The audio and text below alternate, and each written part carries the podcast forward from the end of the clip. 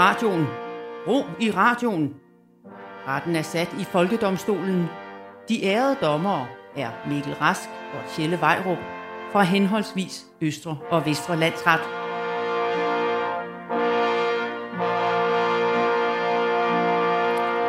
Bonjour, ærede dommer Rask. Øh, bonsoir, ærede dommer Vejrup. Ja, det afhænger lidt af, hvornår man hører det her program. Det er ude som podcast, så... Øh, Ja, det er klart, så det er jo vel bonjour. Øh, nej. Øh, velkommen til dig, der lytter i dag til en øh, folkedom, st- Folkedomstolen special edition om verdens største og vigtigste cykelløb. Post Nord Danmark rundt. Nej, det er det ikke. Det er ikke det, nej. Nej, nej. Det er selvfølgelig øh, Superbrus løbet i Gørlev. Nej, det er Tour de France. Yes. Men imens jeg øh, og dig, øh, øh, mens vi googlede danske cykelløbnavne lige før, så fandt jeg noget, der hedder Romkuglesprinten Ja. i Stenløse. Det er det, nok det mest danske, jeg nogensinde har hørt. ja, og det synes jeg jo alligevel ikke. Indtil cykelløb, der hedder det. Det synes jeg jo alligevel ikke, for jeg er jo jyde, og vi Ja. vil jo kalde det trøffelsprinten. Jo, okay. Men Stenløse er jo på Sjælland. Ej, jeg vil Øh, også sige romkugle. Ja, okay, okay. Vi skal bedømme cykelsport i flere af dens facetter. Ja. Øh, fordi øh, det, det her er jo en sommer special, så vi øh, dedikerer simpelthen hele det her afsnit til øh, noget af det, der virkelig kendetegner sommeren, nemlig øh, Tour de France. Ja. Øh, så lad os komme i gang med det. Mikkel, vi skal videre. Altså, jeg havde, altså, vi tænkt, skal komme... jeg havde tænkt, at vi bare kunne lave sådan en enkelt start, hvor du bare kører, og så sidder jeg bare og venter. Ah, Og det så, sidste ja, halvdel af programmet. Okay, og så med sådan en lang, lang hjelm på. Ja. Ej, vi skal over komikkens Alpe d'Huez og tale om cykling i en time. Og jeg har faktisk allerede fået en prikket trøje. Åh, oh. Jeg har spildt noget øh, kaffe. nå, ah, okay. Folkedomstolen præsenterer sag nummer 1. Ja, og du vil øh, præsentere den første sag i dag, øh, Ja. dommer Rask. Jeg tænker, vi går direkte i udbrud og fælder dom over cykling som underholdning. Ja, men jeg synes allerede, at cykling starter rimelig underholdende. Og altså, jeg ser jo Tour de France om sommeren. Det elsker. Jeg elsker det. Det er... Det er også Det virkelig psykopatagtigt at se det om vinteren. Ja, præcis. øh, ja, ja, At vente. Ej, jeg, jeg gemmer det. Jeg Jeg gemmer det til, til en regnværsdag. Ej, jeg gemmer det til, jeg kan binge det. Ja. Øh, nej, jeg synes, det er super afstressende. Elsker det. Og jeg ser jo øh, også om sommeren, at folk ser turen, og det stresser mig faktisk, at de spærrer for fjernsynet med det lort. Så jeg stiller mig som anklager i sagen Folket mod cykling som tilskuersport. Oh, bring it. Mit første argument som anklager, det er kedeligt og langtrukket. Altså, du kan ikke have én sportsbegivenhed, der var 22 dage. Det er simpelthen for stor en investering som seer.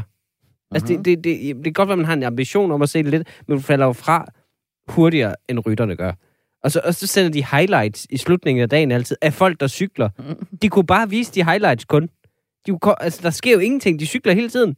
De kunne korte hele sportsgrenen af, hvis de bare cyklede endnu vildere på korte distancer. Et kvarter. Se, Ja. hvor langt du kan komme på et kvarter. Spar energien. Altså, det jeg forstår ikke, at der er i løb af 100 meter. Hvorfor er der ikke det på cykel? Få det Mm. overstået. Hvem er hurtigst? Bum. Altså, det, det lyder lidt som om... Virkelig sprint. Nu beskriver du banecykling. Der kører man jo faktisk relativt kort og på sprint og alt sådan noget der. Eh, Rundt og rundt og rundt og rundt. Okay, jeg, jeg ved ikke nok om sport. Jeg er faktisk ikke klar over, det fandtes. det er helt ærligt nu. Okay.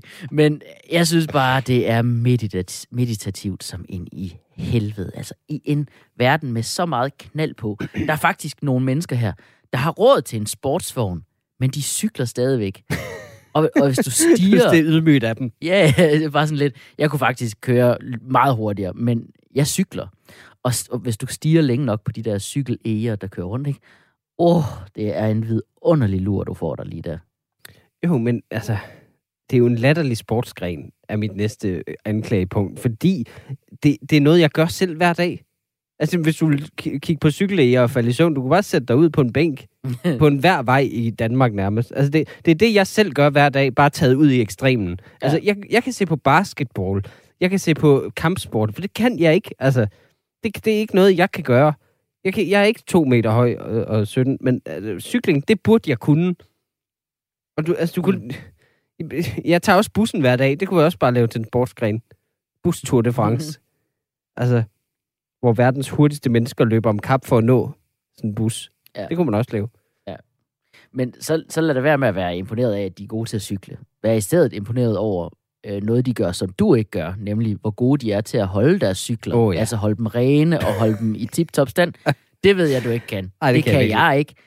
Vi, altså, vi har sådan en cykel, begge to. Den der cykel der, hvor, Ja. hvor der er noget, der sådan har skrabet mod dækket i lang tid, og den hopper hver gang det flade dæk når til ventilen. Altså, min kan kun være i andet gear, og jeg har mest lyst til at cykle i tredje gear, men så, så begynder der at skræt ja. Nede fra kæden, og jeg ved ikke, hvad det er. Og det er ikke det kort, du efterlod dig. Nej, jeg har aldrig nogensinde givet den olie, Nej. tror jeg. Uh. Altså, det vil, jeg vil faktisk, det vil være mere underholdende at se dem bare rengøre cykler. Og så også det, det aspekt af, at det foregår om sommeren. Det er jo det ene, som du siger, det ene tidspunkt, det er om sommeren, hvor man ikke gider se fjernsyn hele dagen. Trods alt. Altså, læg Hva? det dog om vinteren. Så er der også isglat ned ad bjergene, så kommer der fartrekorder lige pludselig. Altså, og dødsfald, formentlig. Mm. Masser af dejlige dødsfald. Altså, det irriterer mig også, hvor meget de cykler på bjerge og ned ad dem, og hvor få der faktisk falder af. Altså, falder, Jeg vil, jeg vil, jeg bare falder af falder bjerg. af bjerget. Det gad jeg godt, at der bare at lave sådan en fedtmule skrig ned. Det vil jeg gerne se mere. Det gør de jo faktisk relativt tit lige Ja, bare en sådan. gang imellem, men jeg Ja, vil ja, gerne lige se sådan en hel kolonnen bare hum, ud over. Jeg vil se de der helt glatte dæk i klatresneen. Det gad jeg godt. Men altså, i forhold til at sidde inde hele dagen, altså, kan nogen af os rent faktisk tåle solen? Okay, Altså- det er en god pointe. Ja, etaperne, de ligger sådan helt perfekt. De ligger sådan mellem 10 og 16, 17 stykker, hvor det er allerfarligst at være ude. Og når det så er slut, så går du ud i haven med en kold øl, når det er til at holde ud. Fremragende. Som belønning for at have set det lort. Altså, mit næste anklagepunkt er, at det er for svært at følge med i. Altså, når du ikke ved noget om cykling, så er det bare, det er bare en masse rygge og hjelme, der kører i en sværm. Du kan, det er bare sådan nogle farver, der blender sammen. Det er umuligt at skælne de der rytter. De cykler alle sammen fuldstændig ens. Der er ikke nogen, der, altså, der, er ikke nogen, der dunker en bold. Det er godt, altså folk siger, uh, nu bliver det spændende. Sådan, altså, hvad, hvad er forskellen? Jeg kan, jeg kan virkelig ikke se en spændende cykel. Det ligner fuldstændig, at de bare cykler stadigvæk. Ja. Altså, det er mere spændende at, at, at være i alle andre situationer om sommeren. Jeg. Altså, du kan ikke kalde nogen hen til en spændende Tour de France-øjeblik.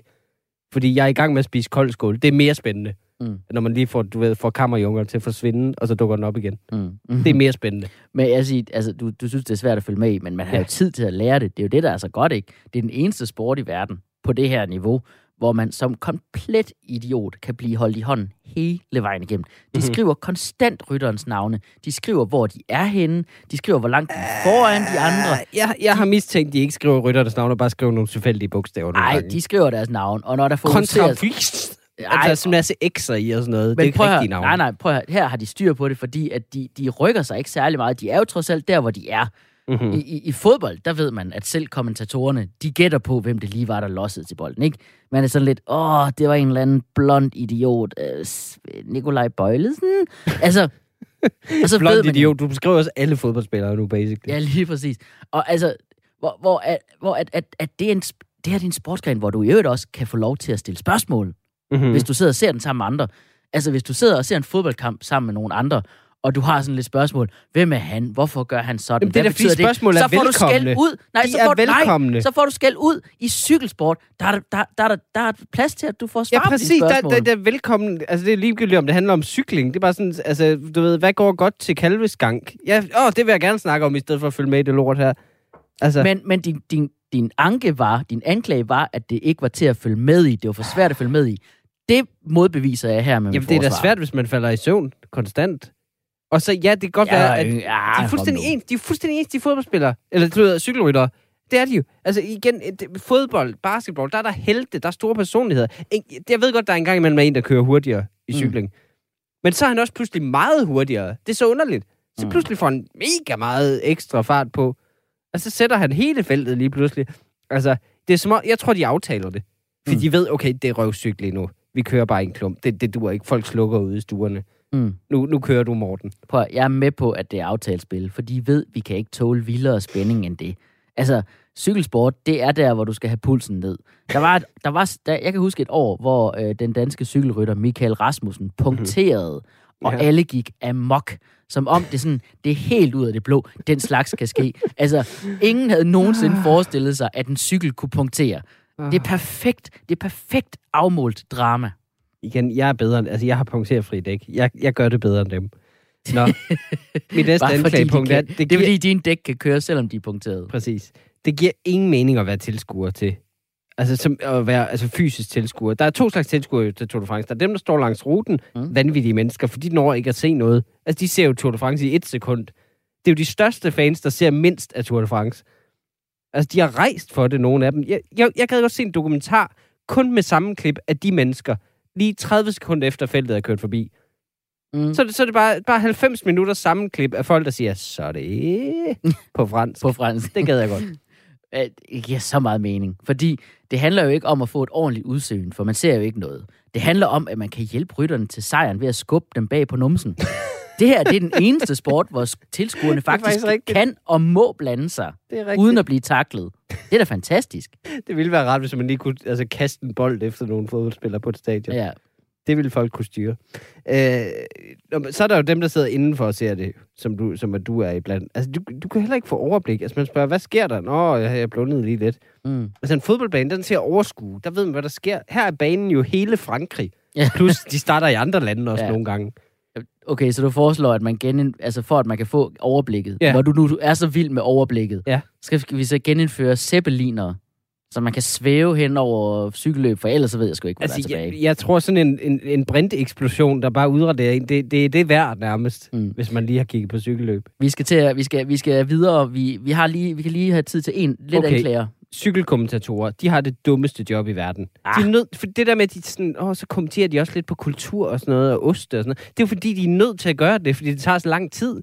At du hører ikke en MMA-kommentator, pludselig begynder at anmelde fiskerestauranterne nede i Dubai på Fight Island. Og det er jo kun, altså, det er jo kun sporadisk info, man får. Man får sådan en lille snippet af åh, noget spændende kultur vin her. Fordi lige pludselig er der nogen i udbrud. Og så mm. fuck Frankrigs middelalderhistorie. altså, jeg synes jo heller ikke under corona, at ordet udbrud er dejligt længere. Nej, klart. Men prøv at, kommentatorerne, det er de sande helte. Tænk på, hvor meget ost de skal have smagt, mand. Det er som om, dengang man var teenager, og man var misundelig på pornostjerner, fordi de fik lov til at bolde dagen lang, og så vokser man op og kan se, wow, det er faktisk et hårdt job, det her. Det er Ja. virkelig, virkelig uh, hårdt job. Det er hårdt at, at se Tour de France. Men prøv, skal vi Helt ikke- enig. Skal vi ikke ankalde? Jeg synes, vi kan indkalde en som vidne. Okay, det kan vi godt. En, der rent faktisk har prøvet, prøvet det her. Okay. Folkedomstolen indkalder til vidneskranken. Øh, Rasmus Staghøj, cykelsportskommentator hos TV2, øh, og, og øh, dermed øh, selvfølgelig øh, professionel øh, cykeltilskuer.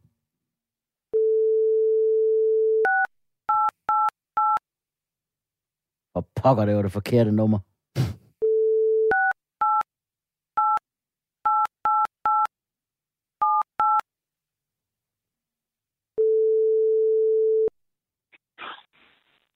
Det er Rasmus. Hej Rasmus, det er Tjelle Vejrup fra Folkedomstolen på Radio 4. Ja, hej. Rasmus, kan du fortælle øh, retten, hvor mange gange du har øh, været med til Tour de France som kommentator? Øh, Jeg har været til Tour de France de seneste øh, 10 år i træk. Seks gange som reporter, tre gange som kommentator og en enkelt gang som vært. En enkelt gang som vært. Okay, jamen så ved du jo noget om, hvordan det er at skulle sidde hver dag i tre uger og se adskillige timers cykelløb. Øhm, og jeg er jo forsvar af, i sagen her for at, at se på cykelløb. Kan du fortælle retten, øh, domstolen, hvad det er, der er godt ved at kommentere og se cykelløb? Altså, at være kommentator dernede, der er to ting ved det, jeg ser som værende fantastisk. Øh, Et, at man får lov til at øh, sidde og snakke om den hobby, man har haft i så mange år. Tænk, at man bliver betalt for at sidde og kigge på cykelløb, som man har været så betaget af i så mange år. Øh, og så ovenikøbet sidde dernede i Frankrig øh, og gøre det. Sammen med to gode venner, som jeg har haft, de gange jeg har kommenteret det, har jeg siddet sammen med to øh, gode venner. Tænk, at vi har fået penge for at sidde og gøre det. Det var den ene del af det. Den anden del, det er, når vi har haft vores øh, roadtrip rundt i øh, hele Frankrig, så har jeg bare været afsted sammen med to venner og hygget mig. Mm. Og det er jo fordi, du øh, jo især har kommenteret sammen med Chris Anker Sørensen, tidligere cykelrytter, og øh, Brian Nygaard. Øh, kan du fortælle lidt om øh, dine oplevelser med de to? Jamen, øh, jeg har igennem øh, Tour de France fået øh, to af mine øh, bedste venner, i øh, Brian og Chris. Vi, er, vi, vi har mødt hinanden igennem øh, cykelsporten. Øh, til at starte med har jeg interviewet dem, fordi Chris har været cykelrytter, som alle sammen ved, og Brian har arbejdet øh, på cykelhold som direktør og som pressechef, som alt muligt. Så jeg har sådan set interviewet dem til at, til at starte med. Og så vi igennem cykelsporten har vi fundet en, en fælles passion og øh, er blevet venner.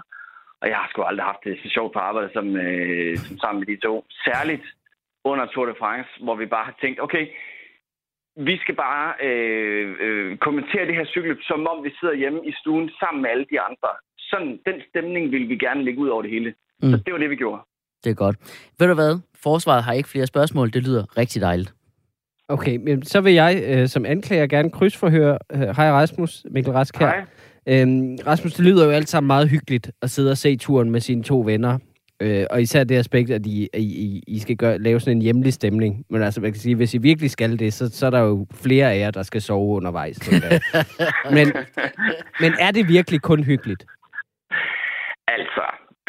Der også stunder i løbet af tre uger, plus, øh, plus det løse i, øh, i Frankrig, hvor man øh, godt kan blive lidt træt af hinanden, skal jeg da alle indrømme. Ja. Særligt når man, øh, når man altså Brian og jeg fandt ud af, og til dels også Chris, at vi er ikke gode, når vi er sultne.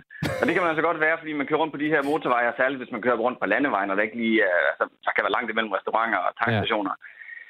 Så Brian og jeg, vi har en gang stået og råbt af hinanden på en tankstation over en eller anden øh, ekspedient, der var langsom, og Brian synes det var helt håbløst, at vi skulle stoppe der. Så der stod vi decideret og skændtes inde på en tankstation.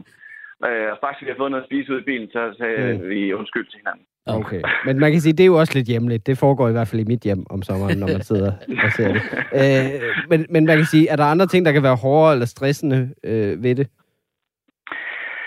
Øh, ja, altså der, der er alt det med transporten og logistikken. Man bor i en kuffert, og vi kører timevis i bil. Vi bruger mere tid i bilen, end vi bruger, i kommentatorboksen. Okay. Hvad, Øh, hvad, med selve det er sådan, øh, hvad med selve under altså kommenteringen, det der med at skulle holde styr på det hele? Kan, hvordan, er det ikke Øh, lidt ja. hårdt?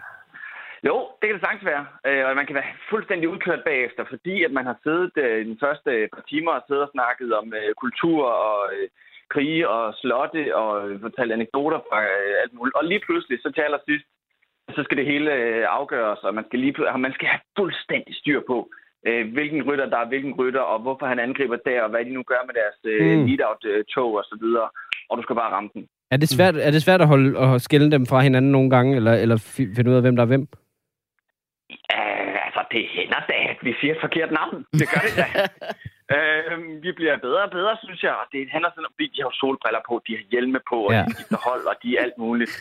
Og hvad er det også med noget, de skifter hold? Det kan ikke være bekendt. Altså, Jamen, og er det ikke også og, rigtigt, de har mange underlige navne? Altså nu siger jeg det bare, som, det er som alle danskere tænker. At det er, det er virkelig, der er mange x'er i de navne tit.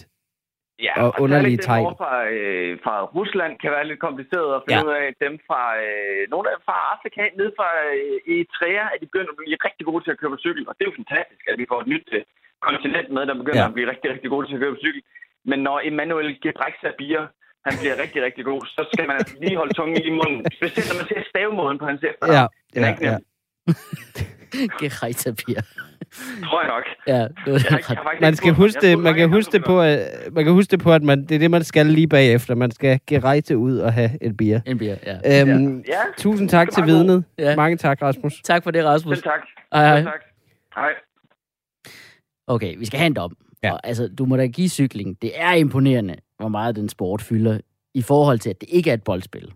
Det er faktisk rigtigt. Du kommer med et meget stærkt argument der, fordi altså, jeg hader jo boldspil endnu mere Ja. som tilskuersport. Så Præcis. den, den rammer du faktisk ret godt. Præcis. Cykling kræver, at du investerer tid. Det er roligt. Du kan sove under et cykelevent. Det kunne du satme ikke, da Brøndby blev mestre.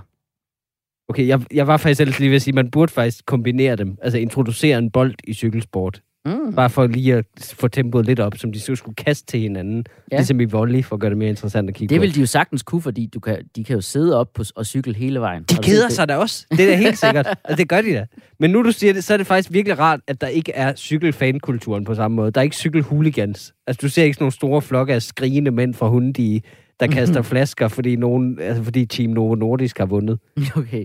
Har du sådan en dom? Ja, det har jeg. 10 kendes for ret.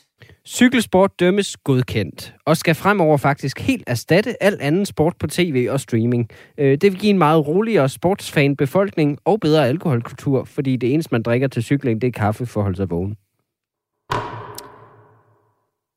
Folkedomstolen præsenterer sag nummer 2. Ja, og du lytter til Folkedomstolen på Radio 4, Sommercykelsport Special. Og øh, vi skal nu fælde dom over et af de helt store danske cykelsportsfænomener. Ja, og det er ikke ørnen fra Herning eller kyllingen fra Tølløse, men brokkerøven fra Aarhus, Jørgen Let. Rockerøven. Han har jo han har da hyldet øh, cykelsport i dokumentarer som kommentator og i sine skriverier og alt sådan noget. Han er Ja, ja, ikke men det er også det eneste, han ikke brokker sig over i verden, ikke? Ah, okay. altså, og, og hans, hylde, hans hyldest af cykelsport, det er det samme bullshit hver eneste gang. Jeg er træt af det, og jeg er træt af Jørgen Let. og jeg er træt af alle idioterne, der skriger, hvorfor kommenterer han ikke turen mere? Fordi han er 100 år gammel og ikke kan stå op om morgenen. det, han, han, har, han har udgivet på plade og i bog bog efter bog om, hvordan han ikke kan stå op om morgenen og køre efter et schema. Det er altså ikke det, man leder efter en medarbejder. Det er ked af at sige. Okay, så du er allerede i gang, kan jeg høre. Ja, Så du stiller dig som anklager. jeg stiller mig som anklager i, øh, i, i sagen Folket mod Jørgen Let. Jamen fint nok, øh, gå da bare i gang med at bashe på en øh, gammel, gammel mand. Ja, jeg vil sige, det der med, at han ikke kan stå op om morgenen, kunne det måske være, fordi han hele tiden farter frem og tilbage til Haiti. Måske skulle, måske skulle du bare droppe det bare et år. Og så det er jetlag. Ja, det er det simpelthen. Men mit første rigtige anklagepunkt er, at han er ikke en så god kommentator, som folk husker. Mm. Altså, alle de ting, vi husker fra 90'erne i hans storhedstid, det var Jørgen Mader. Eller Marder, eller fuck han Mader, hedder. ja. Det var ham den anden. Altså, det var ham, der var farverig og energisk. Alle citaterne fra Mader og Let, som folk husker, det var Jørgen Mader, der lavede dem. Mm. Hvis du går tilbage og hører deres udsendelse, der ligger noget af det på YouTube. Jørgen Let, han er bare sådan en nasal nørd, der kvækker lidt en gang imellem. Mm. Det var ham den anden, der sagde alt det gode. Ja, nu siger du kvækker. Og det fører mig da til at nævne en anden kvækkende sportsløbsentusiast, nemlig Tusse. og ja, Tusse var lidt den dumme. Men hvis ikke Tusse havde haft sit vanvid i vinden af piletræerne, det ville ædertisk med at være en tør serie. De Ikke? minder om hinanden på mange måder. På mange måder. også, de lidt, også lidt for mange penge. Lidt, ja.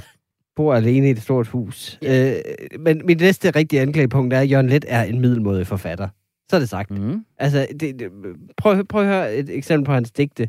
Øhm, øh, øh, ud af radioen strømmede alle hjerters kor i Kumla. Jeg er prinsesse. Jeg drak engang en øl i Kumla. Jeg så en pige, som sad bag patienter i Kumla. Nogen spiser hellere pølser i Kumla. Skofremstillingen er den vigtigste industri i Kumla. Det er digt, det her. Hvad er Kumla? Det er, ikke, en- det, det er et eller andet sted, han har været. Et eller andet sted, hvor der er, er brune Altså, damer. Og sko. Altså, hvad rager det mig? Altså, det er, det er bare dårlig litteratur. Ja. Det er simpelthen så... Han er, altså, I 60'erne, der var han en okay modernist i et par minutter. Og så fandt han ud af, at det er pisse svært at skrive sådan noget eksperimenterende, halsbrækkende digte. Og så gik han over til kun at skrive hovedsætninger. Mm. Altså, han, han kan ikke skrive en bisætning, den mand. Mm. Det er helt ekstremt. altså, Han har jo bare skåret alt det svære fra litteratur. men han er jo et geni for sådan nogen som mig, ikke? Mm-hmm. Jeg ved jo ikke, hvad modernisme er. Og jeg har aldrig læst hans bøger. Men altså, det, at han har skrevet en bog, og at han ved, hvad modernisme er, det gør ham, om ikke andet, til et større geni end mig. Ja. Og det svarer, jo, altså, det svarer jo lidt til at sige, at Anders Hemmingsen ikke fortjener en karriere, bare fordi han udelukkende finder sjove ting, andre har lavet, og deler dem.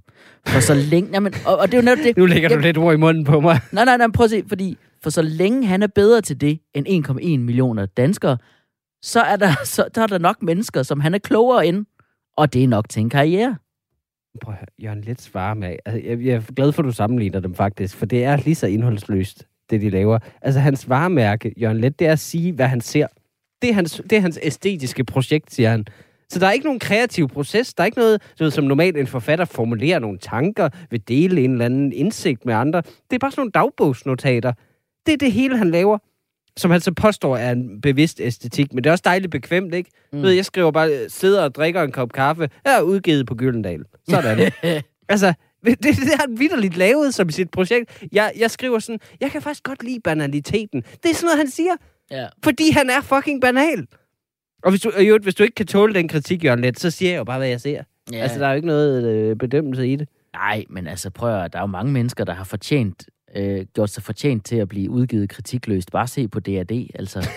Prøv jeg synes da, det er for sindssygt, at han kan nøjes med alt det. Mm-hmm. Har du nogensinde været til en fest på Aarhus Universitet? Og, ja, og ja, Ja. det har du, for vi var der sammen. Det var ulideligt. Det var alle de her prætentiøse typer, der skal gradbøje og analysere alt. Har man ikke brug for, at det er simpelt en gang imellem? Jo, men altså, det, der, der må der være nogle kriterier, for du overhovedet kan kalde dig forfatter. Altså, hans, Jørgen Lets mest kendte udgivelser, det er erindringer. Verdens nemmeste ting at skrive. Tre tykke bind har han lavet, hvis ikke det er fire, om sig selv. En mand, der bare er faldet med røven baglæns ind i mediebranchen ved at dyrke alle forfatterklichéer nogensinde. Mm. Altså, hvis han var ung i dag, så ville han være sådan en, der postede ulidelige digte på Instagram Ja. og skrev om at være psykisk syg. Ja. Altså, Ja, og vi vil hylde ham lige så meget, som vi gør. Øh, vi vil bare gøre det med sådan en semi-ironisk serie på DR3. ja, det er, han, det er det eneste, han er for gammel til, åbenbart. Og så, så er der hans film. Det har jeg gemt til sidst. Mm. Han lavede et par OK eksperimentalfilm en gang i 60'erne. Igen, altså, de var 10 minutter eller sådan noget. Men har man set en, så har man set dem alle sammen. Ja. Og fordi han ikke er i stand til at formulere en tanke, altså en historie, han kan ikke engang lave en dokumentar med et plot, så er det bare det samme gudsjammerlige lort hver gang. De der lange, kedelige indstillinger med en nasal voice-over på. Altså, manden har undervist andre i film, har jeg set. Ja. The Let Academy, eller hvad fanden det hedder. Formentlig så er hele pensum bare ham, der står og siger, "Øh, det er en god idé, hvis folk på Filminstituttet er dine gode venner. Det kan jeg virkelig anbefale. Det kan jeg virkelig med fanden. Men prøv lige at se alle de andre cykelsportsjournalister, et cetera, disse dage, ikke? Mm-hmm. De står og tripper uden for busserne i håbet om at bare få et sekund med stjernerne lige uden for bussen. Ja. Let, han var med Eddie Merckx inden og skifte dæk og, og sædehøjde på cyklen. Altså, hvorfor er det, vi skal lade om, at net, som om, at networking og people skills bare overhovedet ikke er ægte skills? Prøv, det er hans eneste skill, det er en, han ikke kan gøre for. Det er hans stemme. Og mm. det er i øvrigt den nemmeste og dermed mest slidte parodi, mm. der findes i verden. Nu lavede vi den begge to selv lige på. Alle kan lave den. Det har skabt så meget middelmådig komik. Mm. Det har det virkelig. Og det værste er, at han laver den endda selv. Altså, han letter den op. Ja. Han, siger, han siger det sådan unaturligt meget, sin catchphrase, sådan, det kan jeg fandme godt lide. Mm. Så det, det er jo ikke noget, mennesker siger rigtigt så meget. Det har han bare fundet ud af, at det virker. men altså, jeg snakker også mere, Tak for idioterne, det i sig. jeg snakker også mere jysk, når jeg optræder, end jeg gør i virkeligheden. Fordi jeg ved, det virker, ikke? Det gør Jonas Spang i øvrigt også. Har du lagt Ja. mærke til det? Det, har, det er Jonas Mogensen også. Ja. Nå, men øh, mit sidste anklagepunkt er, at han er blevet sådan en mediedarling. Ja. Fordi først var han hadet lige en periode med kokkens datter og det der. Så var han elsket igen. Og nu er det fuldstændig overdrevet, hvor meget folk kan lide Jørgen Let. Altså, Ja. sandheden er jo i midten. Alle burde sige, Jørgen Let, næh, okay. Mm. Altså, nu har han, bare, han har fået 100% fripas fra politikken-segmentet, fordi han udtaler magnumis på en grineren måde. Altså, se, selvom hans, hans liv og værk er bundseksistisk, og ikke mere sofistikeret end alle andre gamle danske mænd, der tager til Thailand for at knalde unge piger. Altså, nu han, så, han er ud over den del af det bevares, men han er stadig typen, der sådan, så bliver han beskrevet som en, liv, en levemand. Han er sanselig. Han er erotiker. Altså, det er bare det, det, er det privilegerede kulturmenneskes dække for at være klam. Mm. Det er det. Han har lavet en hel film, hvis eneste indhold var nøgenoptagelser af brune kvinder. Det, og så bliver det kaldt erotik. I stedet for, at det er, det er porno. Ja. Simpelthen, det er bare dårligt lavet porno.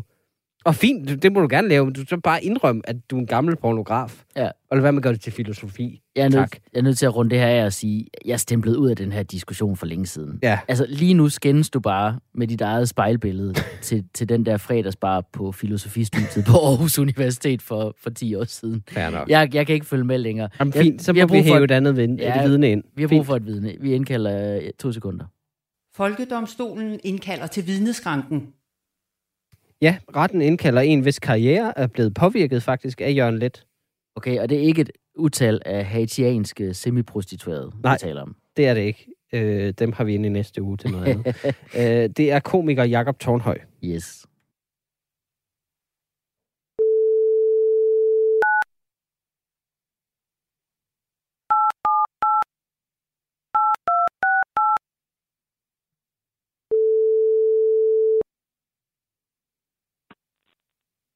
Hallo? Hej, Jakob. Hej. Det er Tjelle og Mikkel fra Folkedomstolen. Hej, Tjelle og Mikkel fra Folkedomstolen. Hej Jakob Tornhøj. Du er indkaldt som vidne, øh, men på en måde også anklaget i sagen øh, Folket mod Jørgen Let. Ja, altså det øh, er lidt en overraskelse, for jeg troede egentlig, at, øh, at øh, den sag, den var øh, slut i og med, at han, øh, han kom på TV, TV2 igen, ikke? Altså, Jo jo, men nu er han jo selvfølgelig han har væk igen. udstået. Han udstod Ja, er den, den ikke-straf, han fik. Øhm, men, øh, men, men det er faktisk ikke lige den sag. Øh, Jakob, grunden til, at du er indkaldt specifikt som vidne, det er, at du har jo brugt og parodieret Jørgen Lets persona, kan man vist godt sige, i en af dine stand-up comedy-rutiner. Er det korrekt? Det er, det er korrekt, ja. Og kan du erkende, at det er du ikke den eneste, der har gjort?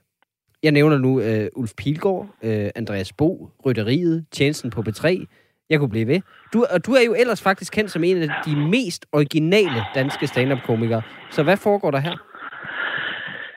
Jo, men altså, nu skal du tænke på, at min, min joke, den handlede jo netop om, om cykling og, og Jørgen Let. Og så følte jeg, at det var oplagt at, at bruge hans stemme som en form for intermediør, der kunne give joken den finish, som Bernard nu lavede i Flash Ballon 1983. Så du må altså erkende, Jacob, at Jørgen Let-paudier faktisk er en slags komisk doping. Fordi det blev lige lidt sjovere, det du sagde der nu. Okay, når du formulerer det på den måde, så kan jeg da godt se, at det er et, øh, et billigt træk. Men jeg vil også gerne være folkets komiker. Jeg vil gerne, kunne, jeg vil gerne elskes af folket, ligesom Raymond Polidor blev. Selvom han andre vandt turen, så var han klart det franske folks foretrukne rytter foran Jacques Anquetil, der jo vandt den fem gange, men som, som folket, det franske folk ikke kunne udstå. Men, okay. men du... Ja. Tak, Jacob. Tak. Ja. Jamen, så vil jeg som forsvarer af Jørgen Let gerne overtage vidnet. Jakob Tornhøj, er det ikke korrekt, at øh, den bit, du lavede, øh, den stadig er sjov? Jo, det vil jeg da selv, det vil jeg, det vil jeg, det vil jeg selv mene. Øhm, og det, det, det synes jeg, den er. Ja. ligger på min YouTube-kanal, ja. så, så, så det synes jeg. Og ved du hvad, det er det vigtigste ikke præstent, altså præstationen, hvordan man så end kom frem til den? Jo, det synes jeg faktisk. Og, og fordi at øh, i bund og grund, så handler det jo om at være sjov. Og der skal man tænke på, at der er jo faktisk også mange komikere, der, der altså bliver i dysfunktionelle parforhold og får børn, Ja, bare for at have nogle jokes til deres øh, næste one-man-show. Okay, nu, nu synes jeg, det her bliver ubehageligt. Uh, vi, vi siger mange tak til vidnet, Jacob ja, Tornhøj. ja tak til vidnet. Tak. Hej hej. Tak. Hej. Hej. Det synes jeg blev lidt personligt, faktisk. ja, ja, ja. Men Nå. ja, det er da også en slags doping. Skal vi votere? Jeg vil bare uh, slutte med at sige, at det er heldigt, vi nåede at lave den her uh, anklage, før at Jørgen Lidt han dør. Ja, For man ved, så bliver han virkelig hyldet. Altså, Åh, så, så kan han ikke sætte et ben forkert. det her det er jo teknisk set bare satire med kærlighed. Ah. Nu spørger jeg lige om noget. Hvem af os to har været til et Jørgen Let foredrag? Det håbede jeg faktisk, du ikke kunne huske. Men jo, for seks år siden, der, øh, der var min kæreste og jeg øh, på til Jørgen Let foredrag. Øh, vi tog med. Jeg, jeg blev inviteret med, og jeg var lidt litteraturinteresseret, så fint nok. Så viser det sig kraftigt, at det handlede om cykelsport. Kun cykelsport. Og gav vide, om han bedre kunne lide det i gamle dage. Sørme jo. Synes han dopingkontrol går lidt amok? Sørme jo. Ja. Ja. Det var det samme lort igen. Oh, du er Jørgen Let fan. Du elsker ham. Mikkel Okay, og jeg- jeg- det gider- det gider jeg sidder ikke, i et træ. Det er faktisk mest irriterende, at du siger, snakker sådan der. Ja, Det, det gør mig irriteret. okay. Mere end Jørgen Let stemme. Så kom det med jeg en har en dom. dom. Ja, ja. 10 kendes for ret. Jeg giver op igen. Øh, Jørgen Lets bevidsthed overføres til et computerprogram, så han for evigt kan optræde i alle mulige sammenhænge og give det samme interview til politikken igen og igen om, hvor svært han har ved at stå op om morgenen og leve som æstetiker, hvor han kører skjorter, hvem han har knaldet engang, og at det træls at blive ældre. Til evig tid. Til evig tid, indtil solen udvider sig og sluger jorden, og menneskeheden forsvinder, til lyden af Jørgen Lets stemme, der siger, så kommer den, den gule. Det kan jeg enormt godt lide. Det er skønt. Du lytter stadig til Folkedomstolen på Radio 4, hvor vi gør os til dommer over sager og trends, der øh, fylder i netop dit liv. Øh, og fordi det er sommer, så har vi jo også øh, diverse øh, øh ferierelaterede ting på anklagebænken i dag, og i dag der er det jo så Tour de France. Her vil vi jo normalt placere en lynjustits til at bryde programmet lidt op og tage det ud af det hæsblæsende tempo, vi normalt kører i.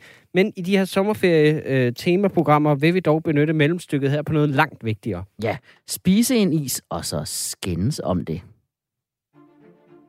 Ja, Ja. og i dag har jeg fået lov til at vælge isen, vi skal spise, og fordi det er Tour de France-tema, og dermed også Jørgen Let-tema, så har jeg selvfølgelig valgt Magnum, som det udtales. Magnum. Ja. Ja, det er, Det er den. Blevet et kæmpe komisk hit, Mm. hvordan han siger det. Ja. Og det, jeg vil faktisk sige, det er irriterende nok for en, en Jørgen Let-hater som mig, Mm. så, så er det faktisk også en af mine yndlingsis. Men det er jo den klassiske Magnum. Det forstår mm. jeg ikke. Jeg synes, Jo. den klassiske Magnum er røvsyg. Jo, når sandheden skal frem, så, øh, så kan jeg jo faktisk godt lide at kigge på Jørgen lidt. Altså, jeg hate-watcher ham så meget. Mm. Og jeg kan godt lide... Altså, min, min måde at, at spise is og andre ting på, det er... Det er udelukkende at kigge på fiktive mennesker, eller folk i, altså... mm. i fjernsynet, der spiser de ting, så får jeg lyst til... Altså, du ved, jeg skal spise en burger, når jeg ser Pulp Fiction, mm. for eksempel. Klar. Det er Ja. den måde, jeg kommer til at kunne lide ting. Jeg tror slet ikke, jeg naturligt har nogen præferencer for noget som helst. Jeg er sådan en, der bare ser ting, i, i folk gør i tv, og så gør jeg det bare selv. Nu, forstår, nu, altså det, nu nævner du, hvordan man spiser en is. Mm. Det er jo noget af det, der er me- allermest irriterende ved Magnum. Ja. Det er det der med, hvordan at alle hele tiden skal sige, Nå, hvordan spiser du så en Magnum? Mm, jeg spiser chokoladen først. Åh, oh, okay. Prøv, godt, nu, jeg nu spiser- siger jeg du, at alle spiser chokoladen først. Ja, Eller, det- du kan ikke komme ind i den ellers. Oh, Men ja. mindre du tager en nål og borer og suger ud indholdet. Nu ved godt, hvad jeg mener. Jeg mener, at, at, man spiser alt chokoladen først. Og det kender jeg ikke nogen, der gør. Er der folk, der gør det? Ja, er du sindssyg, mand.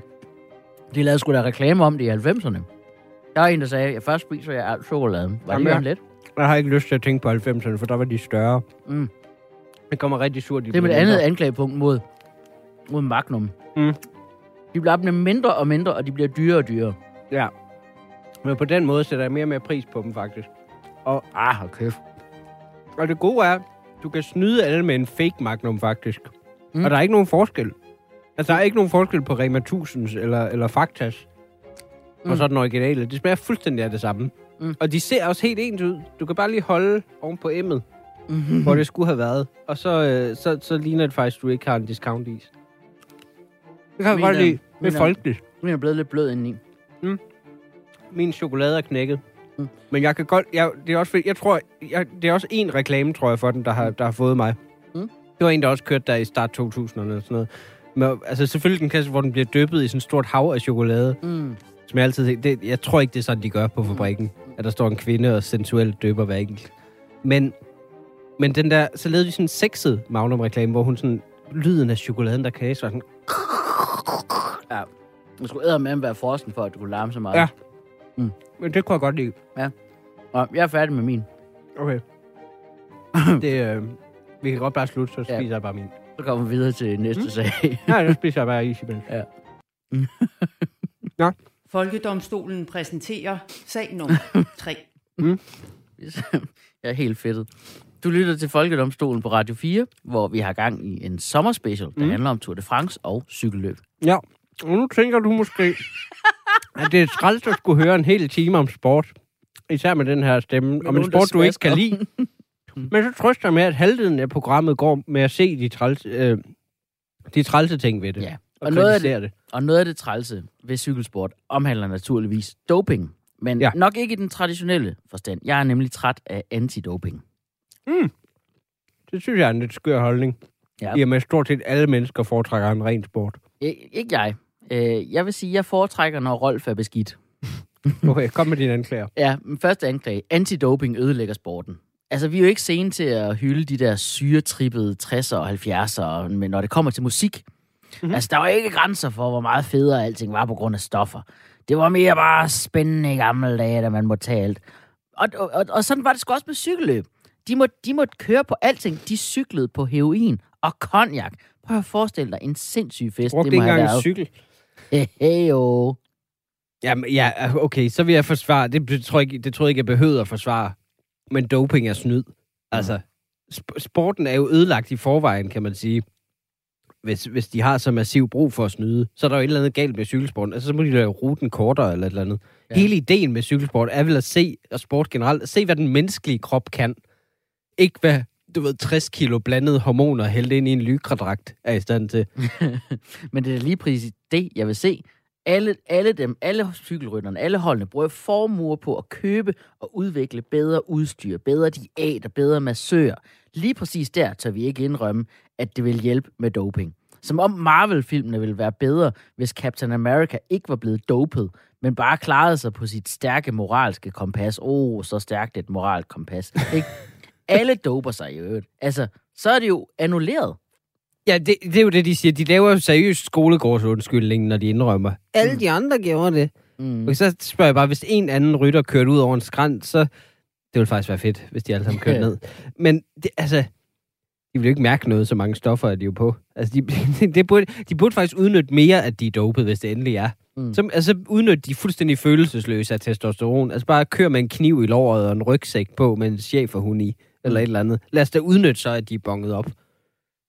Ja, okay, prøv at, Jeg siger bare, at pengemændene bag, de, de er nogle kæmpe store hyggelere. Mhm. Mm-hmm. I 90'erne, der proppede sportsdirektørerne deres ryttere med doping i så høj en grad, at deres cykelrytter var nødt til at stå op om natten og køre på deres stationære motionscykler, for at deres hjerter ikke skulle eksplodere.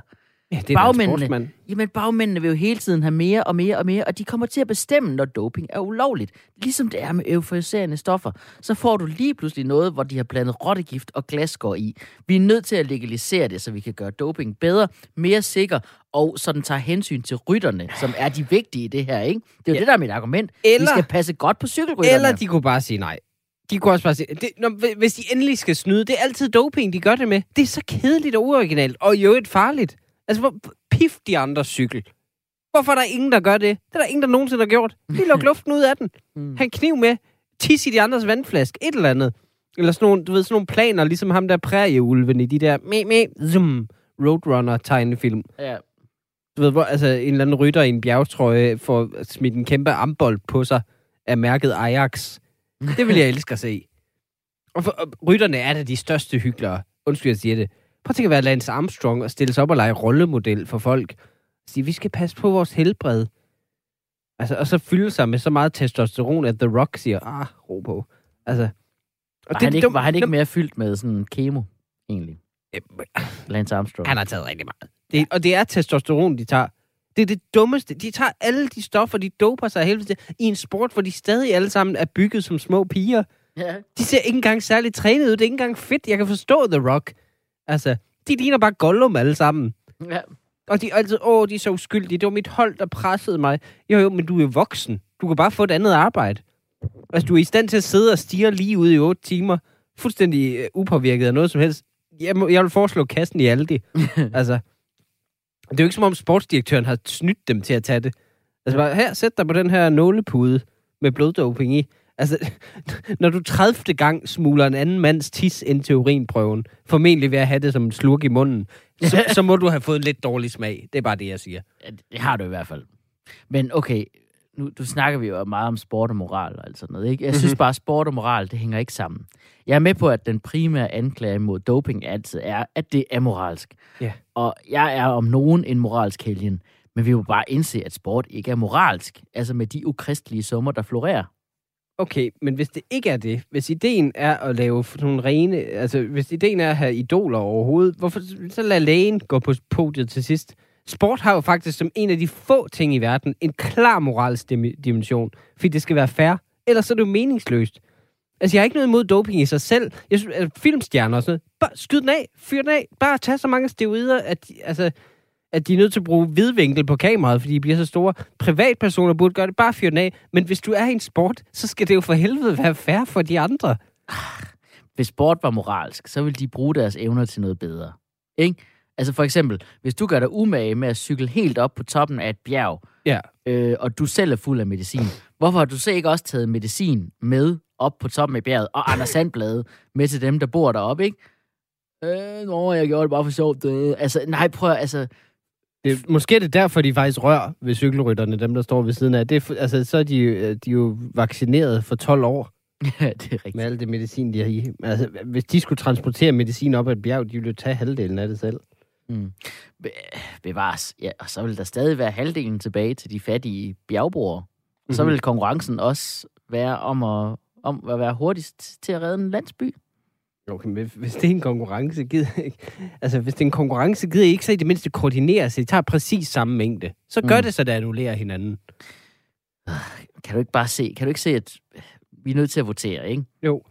Altså, øh, øh, lige en sidste ting. Noget af det Ja. værste ved, at, at, at doping er forbudt, det er, Mhm. at alle de her tidligere cykelryttere kommer med indrømmelserne, og så tager på foredragsturné. Og jeg skal kraftedeme ikke se en foredragsturné med Bo Hamburger, det er den røvsyge mand. Men Det kan er du ikke... fantastisk. Nej, men prøv at høre, kan du ikke se, at cykelsport har brug for en ny fortælling? Altså, vi må bare snart acceptere, at der er doping og komme videre. Nej, det er helt misforstået. Det er professionelle atleter. Hele pointen med dem er, at de skal klare det ved egen kraft. Og som du selv siger, de snyder alle sammen, så det er ligegyldigt. De kunne lige så godt lade være så. Altså, mm. hvis nogen har brug for doping til at cykle, så er det dig, det er dig og mig. Altså, jeg har 10 km ind til København for at optræde som komiker på open mics. Og det er et helvede. der, der, prøv, der er ikke nogen, der fortjener at køre clean over Valby Bakke for at tage på arbejde. Det er der bare ikke. Nej. Altså, for vi, har ikke, vi er jo ikke i form til det. Cykelryttere, de er jo trods alt fri, når cykelturen er slut. Vi skal på arbejde bagefter. Ja. Det er os, der skal have doping. Ja. Hvis nogen skal. Jeg hører, hvad du siger. Jeg ser, du er tæt på at græde. Jeg er klar til at, jeg er klar til at fælde en dom. 10 kendes for ret. Øh, antidoping-indsatser droppes i cykelsport på den betingelse, at rytterne deler deres doping med os andre. Så kan vi også bedre sætte os ind i, hvordan det er, og talentmassen vil øges, fordi flere kommer godt i gang med doping i en ung alder. Hurra! Doping, doping, doping, doping! Og, s- og nu har jeg slået med hammeren, og så er det bare sådan, det er. Fair nok. Folkedomstolen præsenterer sag nummer 4. Ja, du lytter stadig til Folkedomstolen på Radio 4, forhåbentlig. Øh, sommer special om cykelsport og Tour de France, og vi er nået til den sidste sag. Ja, og jeg vil gerne stille mig som anklager i sagen Folket mod øh, eks-cykelryttere. Øh, det skal de forstå. Altså, du mener, at de ikke må eksistere simpelthen, når de er færdige med deres sport. Du skal blive ved, Ja. til du dør af det. De skal knipses væk. øh, nej, bestemt ikke. Øh, men jeg er sygt træt af, at de ikke bare kan gå på pension og nyde det, i stedet for at forpeste vores tv-skærme som kommentator og sportsdirektør, deltager i Vild med Dans, alt muligt. Og øh, min første anklage er, altså, som jeg lige sagde, de får for meget medietid. Jeg forstår det simpelthen ikke. Vi har at gøre med mennesker, der ikke længere gør det, vi kender dem for, og nu skal vi høre om det hele tiden. Jeg læste sådan en gang en, en gang sådan en samtalebog med nogle af de store danske ryttere, hvor de hele tiden kværner op om, hvor meget kaffe de drikker, men der er aldrig citater fra Brian Holm, der tydeligvis kun gad at være med den dag, de tog forsidebilledet, så de kunne sælge nogle Ja, bøger. det er han for cool til. Ja, alt for cool. Jo, jo, men som forsvar for eks-cykelryttere, så har de jo rent faktisk på et tidspunkt lavet noget. Altså, det er mere, end man kan sige om Felix Schmidt, for eksempel. Ja. Ja. Altså, det, du ved, cykelryttere, de er jo faktisk perfekte mediepersoner. For de er helt tomme og blanke indeni. Altså, de har ingen personlighed. De er bare maskiner, du kan sætte i gang. Put dem ind i en eller anden lortesituation, de holder bare ud. Ja. Det burde være kun eks-cykelryttere, der for eksempel dækkede folketingsvalg.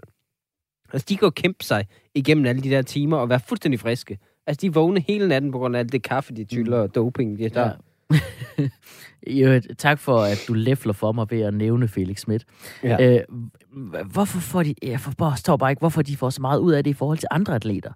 Altså, det er jo den sport i verden, hvor man holder mest fast i dens tidligere stjerner. Altså, for det første ødelægger det ens chancer for at lave noget som helst inden for cykelsport, hvis du ikke allerede har lavet, levet af det en gang. Altså, det er fuldstændig umuligt at komme ind i det, hvis ikke du er tidligere cykelrytter. Jo, jo, der, altså, der vil jeg som forsvar indvende held og lykke med at finde andre, der gider at arbejde med cykelsport.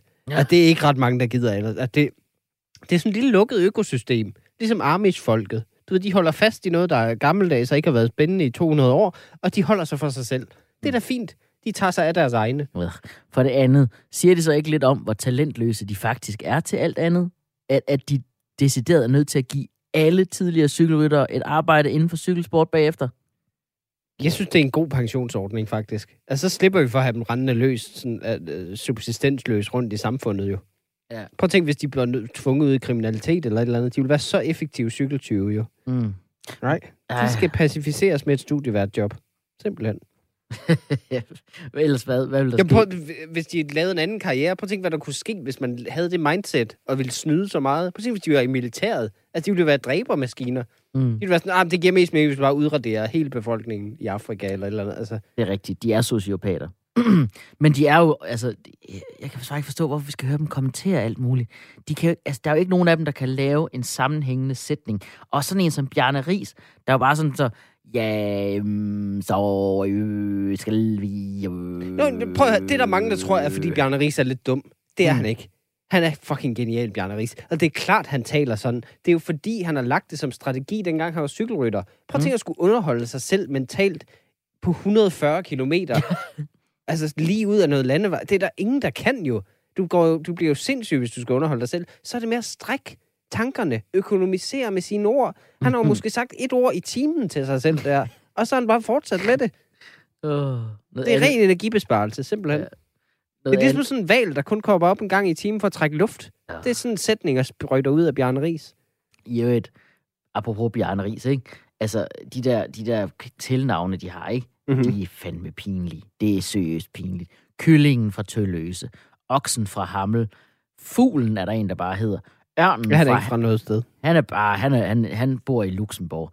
Øh, ørnen fra Herning, Svanen fra banen, det var de danske. Så har vi fra udlandet den lille elefant, kamelen, kannibalen. Og så har vi en, en gammel øh, cykellegende, Laurent Fignon. Han blev seriøst kaldt professoren. Ved du, hvorfor han blev kaldt professoren? Øh, nej. Fordi han havde briller. Jeg kan faktisk godt lide det, for det blev jeg også i folkeskolen. Altså af samme grund. Øh, der vil jeg indvende, at flere atleter burde have kælenavne. Det er da meget hyggeligt. Altså, så kan man da huske dem i stedet for deres lorte navne, som vi har været inde på flere gange. Ja. Altså, det, jeg synes, det burde være i alle sportsgrene, sådan du fik et tilnavn, som var dyr helst. Så kunne Niklas Bentner hedde Bænkebideren fra Amager. ja. Han sidder på en bænk meget. Eller gjorde, før han blev dårlig. Øh, Var, han sad meget på bænken, før han blev Ja, dårlig. for han blev rigtig dårlig. Ja. Wozniacki, øh, hun hedder Hesten fra Odense, fordi hun er fra Odense, og har det dejlige overbid der. og Ja. ja. Nikolaj Elers kunne hedde Isbjørnen fra Aalborg, fordi han er ishockeyspiller, og Ja. ja. ligesom en isbjørn, så er han godt kamufleret. Han er den tredje bedst betalte danske sportsstjerne, har jeg googlet mig til.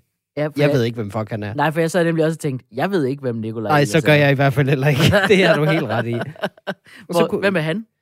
Isbjørn. Øh, Is, ishockeyspiller, simpelthen. I USA? Skrevet, skrevet, ja, skrevet kontrakt for 265 millioner. Uh, shut up. Ja, ja. Jeg er bedre betalt end... Øh, er. end, end, ja, det er. Men kun også lige. Det, det synes jeg ville være fint, men altså, skal vi ikke, øh, skal vi ikke til at votere, tænker du? Jo, jo, altså, det er jo... Om der er også det der, altså, jo, altså Jeg, jeg, jeg tænker, en, en sidste ting, jeg lige vil sige, Mhm. er, at de ældes bare sjældent med ønden, de her... øh, siger du det, fordi jeg sammenligner Bjarne Ries med en valg? Ja. Altså, og det, jeg skal virkelig ikke fat shame, Ej, men se ikke. lige, hvordan de spiler ud som ballonger, når de stopper. Fordi de, de er vant til en diæt bestående af 10 kilo pasta om dagen. Og vi har jo allerede nævnt, de er psykopater. Hvorfor er det, de ikke kan omstille deres kost? Prøv, prøv du at gøre det med den diæt, de kører under turen. De kværner jo bare pasta ned. Altså, ja. det er jo... Det er jo det, altså, at holde sådan en ensifret fedtprocent på det, og så være færdig. Prøv at tænke at kunne give slip på den. Prøv at at kunne, give- kunne give slip på at ligne en 12-årig pige. Det må være et mere fantastisk altså, nedstigning, end at køre ned ad et bjerg. Bare den der, give slip, bare fuldstændig, åh, bare lad, Ja. køre ned ad, og så bare lad vægten køre op af samtidig. Mm. Det må være så rart. Ja. Fuldt fortjent. Åh, ja. Synes du, synes du slet ikke, det er sejt, at de her mennesker har præsteret det, de har gjort? Fortjener det ikke lidt respekt for eftertiden? Jo, jo, jo, jo, jo, jo. Og jeg synes da også, altså, jeg er jo vild med ham. Jeg er jo vild med Brian Holm. Han har Ja. fandme stil, ikke? Og jeg, jeg, jeg synes også, det er ret sejt. Noget, noget andet, jeg synes, der er ret sejt ved de her tidligere cykelrytter. Har du lagt mærke til alle dem, der, der er sportsdirektør? Ja. Øh, og det er, jo noget, det er jo noget, der er ekstra sjovt ved, øh, ved, ved netop øh, cykelsporten, modsat alle andre steder. I alle andre sportsgrene, hvor sportsdirektøren, han sidder på et kontor, Mhm. og så står han op i business loungen. I cykelsport, der sidder han i en bil. Og han, han, altså, du ved, han kører i sneglefart. Ja, det er dejligt lavpraktisk, Ja, faktisk. det er dejligt lavpraktisk. Og så sådan lidt, hey, hvad så, er du, ikke, er du ikke lidt træt? Prøv lige at holde fast i bilen her, mens vi lige kører lidt op ad bjerget, og så kan jeg lige give dig en snack. Du ved, øh, Jamen, det er sådan lidt, du ved, har du husket madpakke og sådan, det er sådan lidt moragtigt, at de kører efter. Det er sådan ligesom, når ens mor, at du ved, kørt, kørt efter skolebussen, fordi man lige havde glemt et eller andet. ja, ja. En Også, bog, man skulle aflevere på biblioteket. plus, de har også kørt i sneglefart, ikke? Ja, ja, præcis. Jeg Ligesom forestiller mig, at, at sportsdirektører, det er fordi, de er vant til at have cyklet i det tempo, de gør i. Så hver gang man kommer over 50, så, Ja, tager så bliver de, det så, for voldsomt, så, ikke? grib, så griber de fat i holderen, der Ja. sidder op over. Jo, uh, okay, hvor Jeg synes, du er kommet meget over på min side nu. Okay, jeg har en dom. Har du en dom? Jeg har en dom. 10 kendes for ret.